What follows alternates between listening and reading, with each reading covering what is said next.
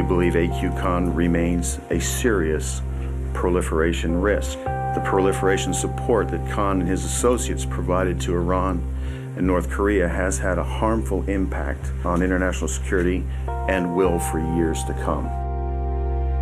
I have met AQ Khan and uh, I was in awe of the man, very um, charismatic personality. I still remember it was in the Pearl Continental Hotel in Islamabad. He asked me about my interest, and he, he took very keen in, uh, interest in w- my answer, and that to me was uh, very important at that time.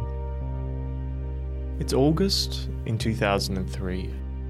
Five cargo containers are loaded onto one of the thousands of nondescript cargo ships that pass through the Straits of Malacca every day. Cargo is labelled as used machinery parts. The ship crosses the Indian Ocean to Dubai and is then transferred onto another ship called the BBC China, which then heads through the Suez Canal bound for Libya.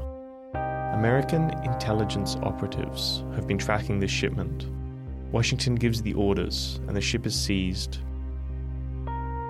The containers are found to be holding hundreds of pieces of specialized machinery needed for the manufacturing of nuclear bombs. The seizure of the cargo is the start of the unravelling of the world's largest black market nuclear proliferation network, a network that sold bomb designs and blueprints to regimes in Iran, Libya, and North Korea. The man at the centre of this expansive network is Dr. Abdul Qadeer Khan, a Pakistani scientist whose label as the father of the Pakistani bomb had made him a national hero in his home country 30 years earlier. AQ Khan is known throughout the world as the father of Pakistan's nuclear weapons program. What was not publicly known until recently is that he also led an extensive international network for the proliferation of nuclear technology and know how. This is the story of Pakistan's bomb and the life and legacy of AQ Khan.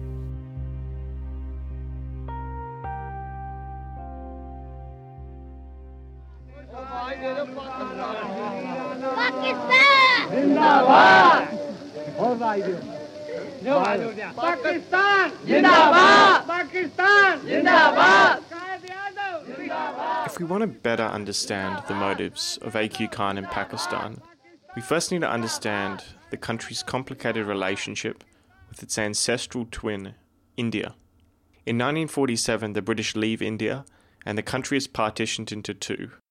In the outbreaks of violence that ensue from partition, between 1 to 2 million people die, and from day one, the nature of Indian and Pakistani relations are characterized by hostility. The primary reason behind this visible Pakistan India animosity is kind of a, at one level, clash of identity. At another level, this is because these are twin countries or twin states uh, which which uh, decline and refuse to be uh, to accept the fact that they were twins they're caught in this identity conflict and and then Pakistan started off badly in terms of infrastructure, in terms of economy, in, in terms of um, their, their, even social cohesion. Pakistan uh, uh, felt this insecurity um, even more than India. That's Hassan Abbas. He's a professor of international security at the National Defense University in Washington, D.C. He's recently written a book on AQ Khan and Pakistan's bomb. The policy decisions on both sides uh, the different wars and conflict on who owns Kashmir is a consequence of that identity clash uh, that some both both these countries have forced upon themselves. In the early 1960s, Pakistan's feeling of national insecurity is put to the test when rumours of India pursuing its own nuclear weapons program begin because Pakistan from day one was uh, looking at India always, that's when the first, you can say, the, the bricks of this new building were started to be collected.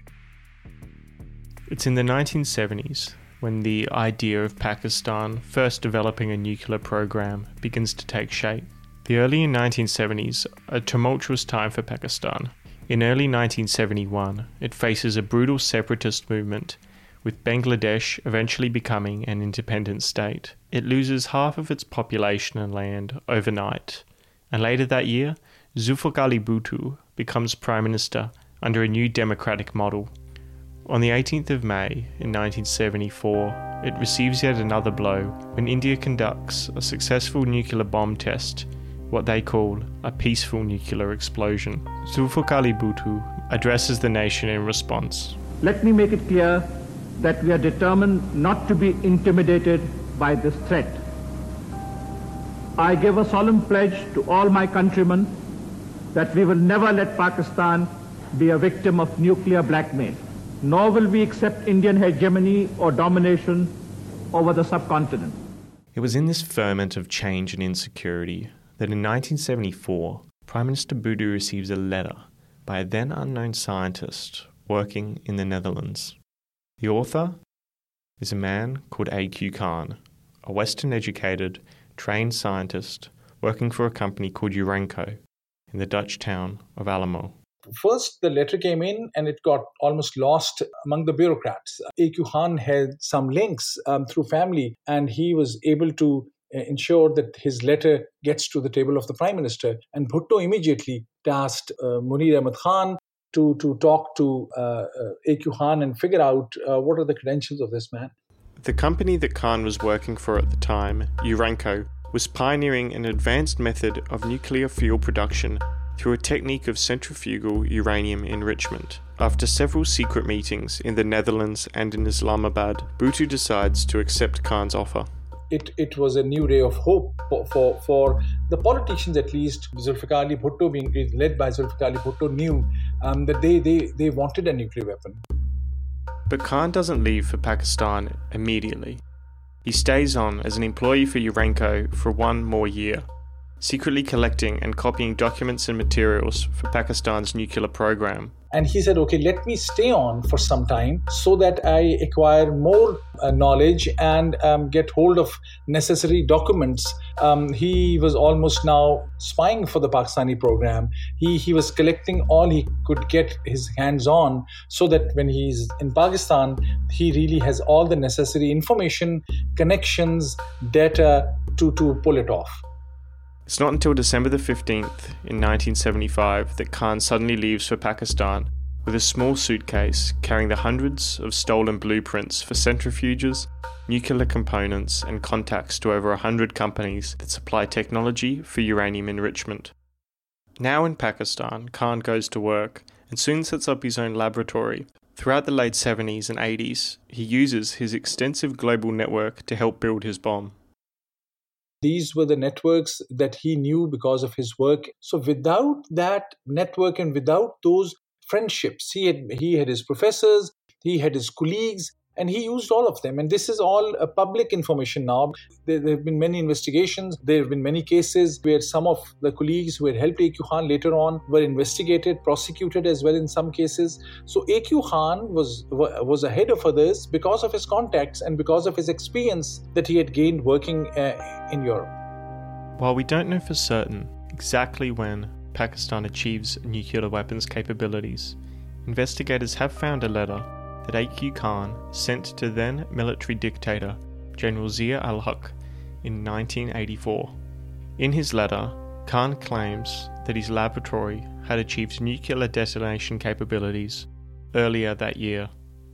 During the late 70s and 80s, growing concern had begun to be raised among the international community as to what exactly were Pakistan's nuclear ambitions. Yet the country's leaders strongly deny any aims of building nuclear weapons. Here's General Zia in an interview with American media in 1987.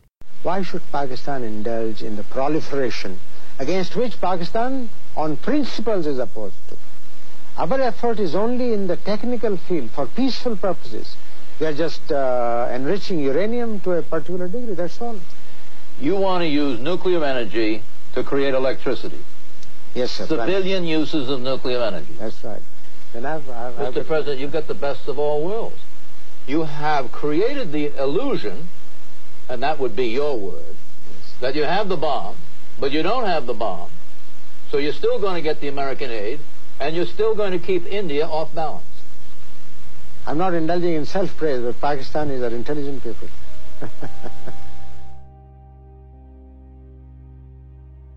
In 1998, India conducts their second test, detonating five nuclear bombs. In response, Pakistan detonates six. The message to India is clear, and Pakistan officially becomes the seventh country to successfully develop and test nuclear weaponry. Nawaz Sharif, the then Prime Minister of Pakistan, makes the announcement. Pakistan today successfully conducted nuclear tests. Pakistan has been obliged to exercise the nuclear option due to weaponization of India's nuclear program. This has led to the collapse of the existential deterrence and had radically altered the strategic balance in our region.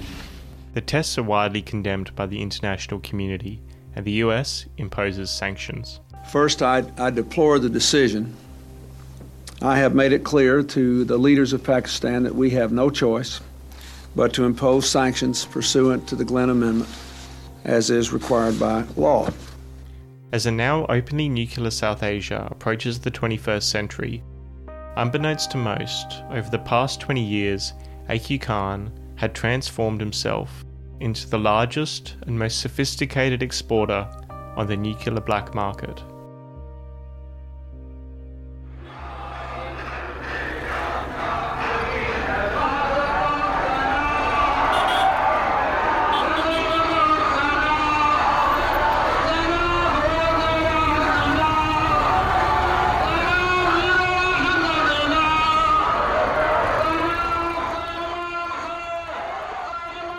As we saw earlier, one of the reasons AQ Khan was able to develop Pakistan's nuclear program so successfully was because of his ability to gather and utilize an extensive global network of scientists, buyers, and manufacturers, all of which he had acquired throughout his studies and career in the Netherlands.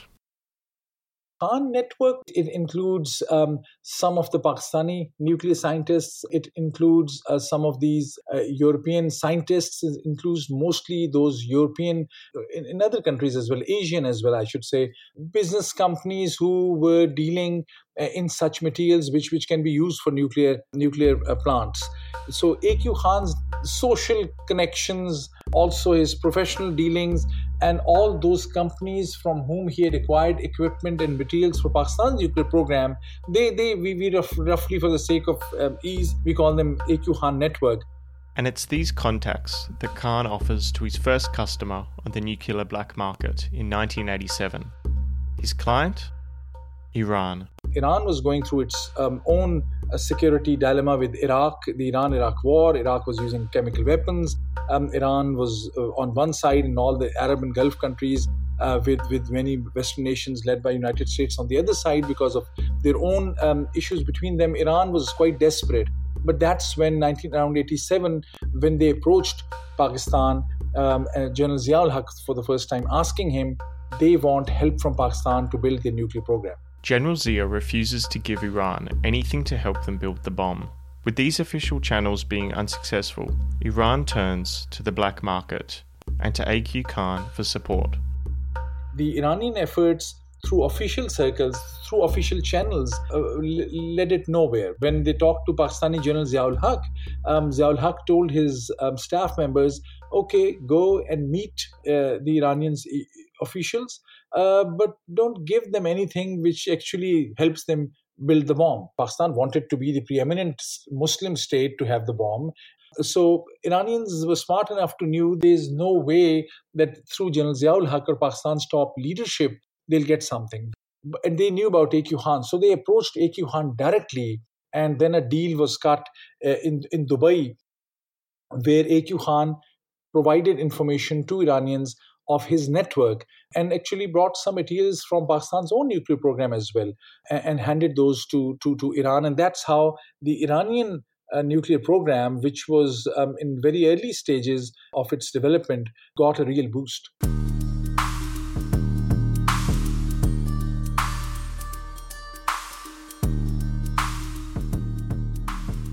While the nature of AQ Khan's dealings with Iran had been that of a private business deal, the Pakistani military was far more involved in Khan's second customer, North Korea. His network managed a complex series of transactions between Pakistan and North Korea, and in exchange for missiles, AQ Khan provided information on centrifugal technology, the same tech that Khan had stolen from Urenco. In case of North Korea, this was more of a Pakistani security need to have um, have the long range missiles. And the only cheap long range missiles that were accessible to Pakistan were being made by North Korea. When the negotiations between Pakistan and North Korea were kind of lingering on, that's when AQ Khan was sent. And AQ Khan won that um, deal by offering North Korea this centri- nuclear centrifuge technology. You may be wondering at this point how AQ Khan was able to carry out these highly illegal consequential dealings without being stopped. But it's hard to emphasize the amount of power AQ Khan had in Pakistan during this time. It's no exaggeration to say that he was truly above the law. There was this extraordinary power that AQ Khan had, being known as the father of the Pakistani bomb. There was a tremendous respect also. So people would not question him.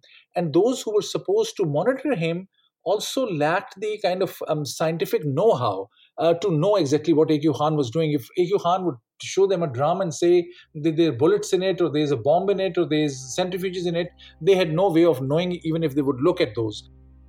A good story which shows just how powerful AQ Khan had become can be found in the biography of Pervez Musharraf, the 10th president of Pakistan. Musharraf details his encounters with Khan. That he was told by his, his Air Force chief about some C-130 flights that were taking going from Pakistani city of Quetta and then Zahedan into to, to, the Iranian side. And Musharraf called AQ Khan and asked him, so. Uh, that what about this transaction because the air force chief is not aware of it what is in those c-130 planes that you are sending to iran and AQ Khan, knowing fully well he's talking to the head of the state, who's also a military chief, who's a, at that time had almost imposed martial law and was all in all. And AQ Khan said to him, um, That is too sensitive a matter for me to share with you. But that also shows how powerful AQ Khan was. It's around the mid 1990s that AQ Khan begins dealings with his largest and final client, Libya.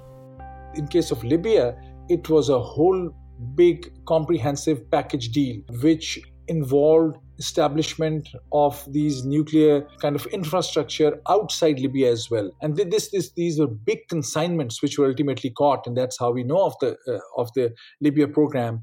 The scale of Khan's Libya operation is hard to understate.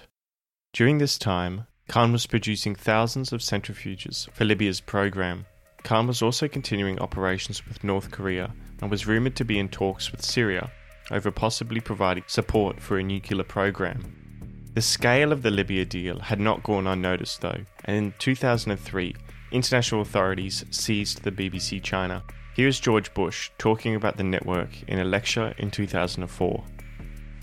America and other nations are learning more about black market oper- operatives.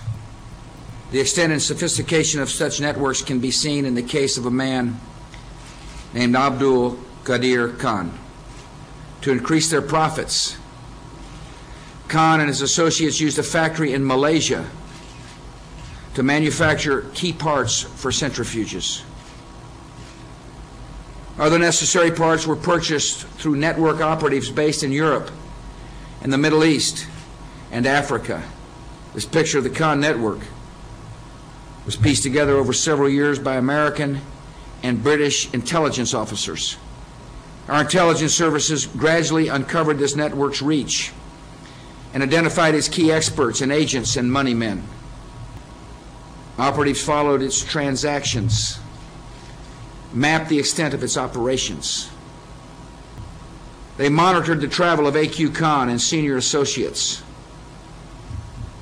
They shadowed members of the network around the world.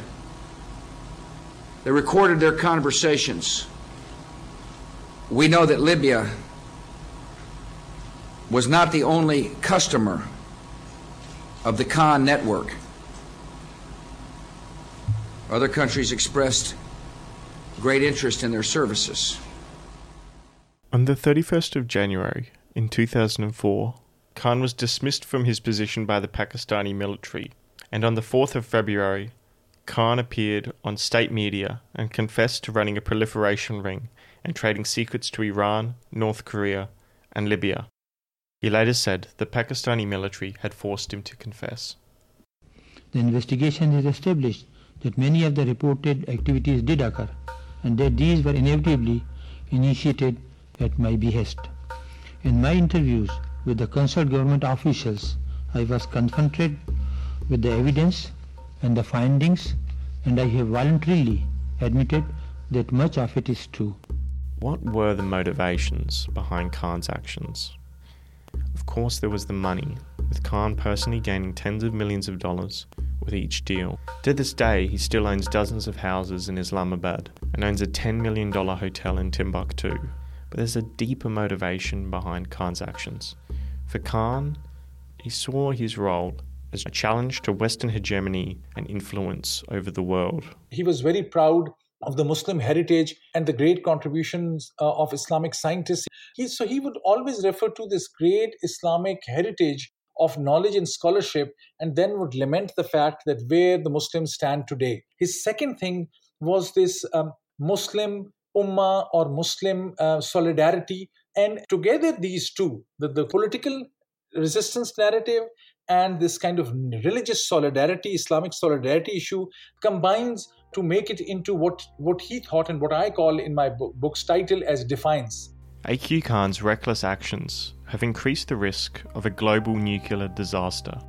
Yet Khan's role as a national hero meant that despite the serious nature of his crimes, his punishment in Pakistan was light, a sentence of only five years house arrest. He was never forced to identify the participants of his network, and intelligence agencies still don't know the full extent of his ring. General Musharraf refused to allow anyone to interrogate Khan after his confession and forbade him from leaving Pakistan. In an attempt to protect the accomplices that had helped them infiltrate the network, the CIA burnt almost two tons of incriminating documents, along with thousands of hard drives, in Bern, Switzerland in 2008, all of which had been confiscated from three of Khan's accomplices. Now 82, since 2007 he has lived a relatively peaceful life in Islamabad, and AQ Khan has largely been forgotten about outside of Pakistan. But as we continue to grapple with the world's most volatile nuclear hotspots, his legacy remains clear. We think of nuclear weapon states as somehow states uh, which have really achieved something great. But if at a global level you add so much honor and so much power and influence and status to nuclear weapon states, then we cannot, we should not feel be surprised if states follow that path. Many other states, I mean, who feel that they need kind of this extraordinarily powerful bomb to, to give them a sense of security that that's that's deplorable. But i will link this with this global security norm which is given so much high status uh, to be a nuclear weapon state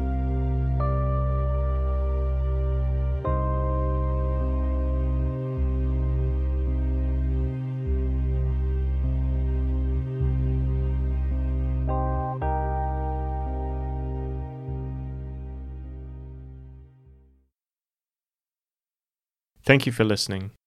If you'd like to learn more about the topics covered in this podcast, Dr. Hassan Abbas has recently written a book called Pakistan's Nuclear Bomb A Story of Defiance, Deterrence, and Deviance.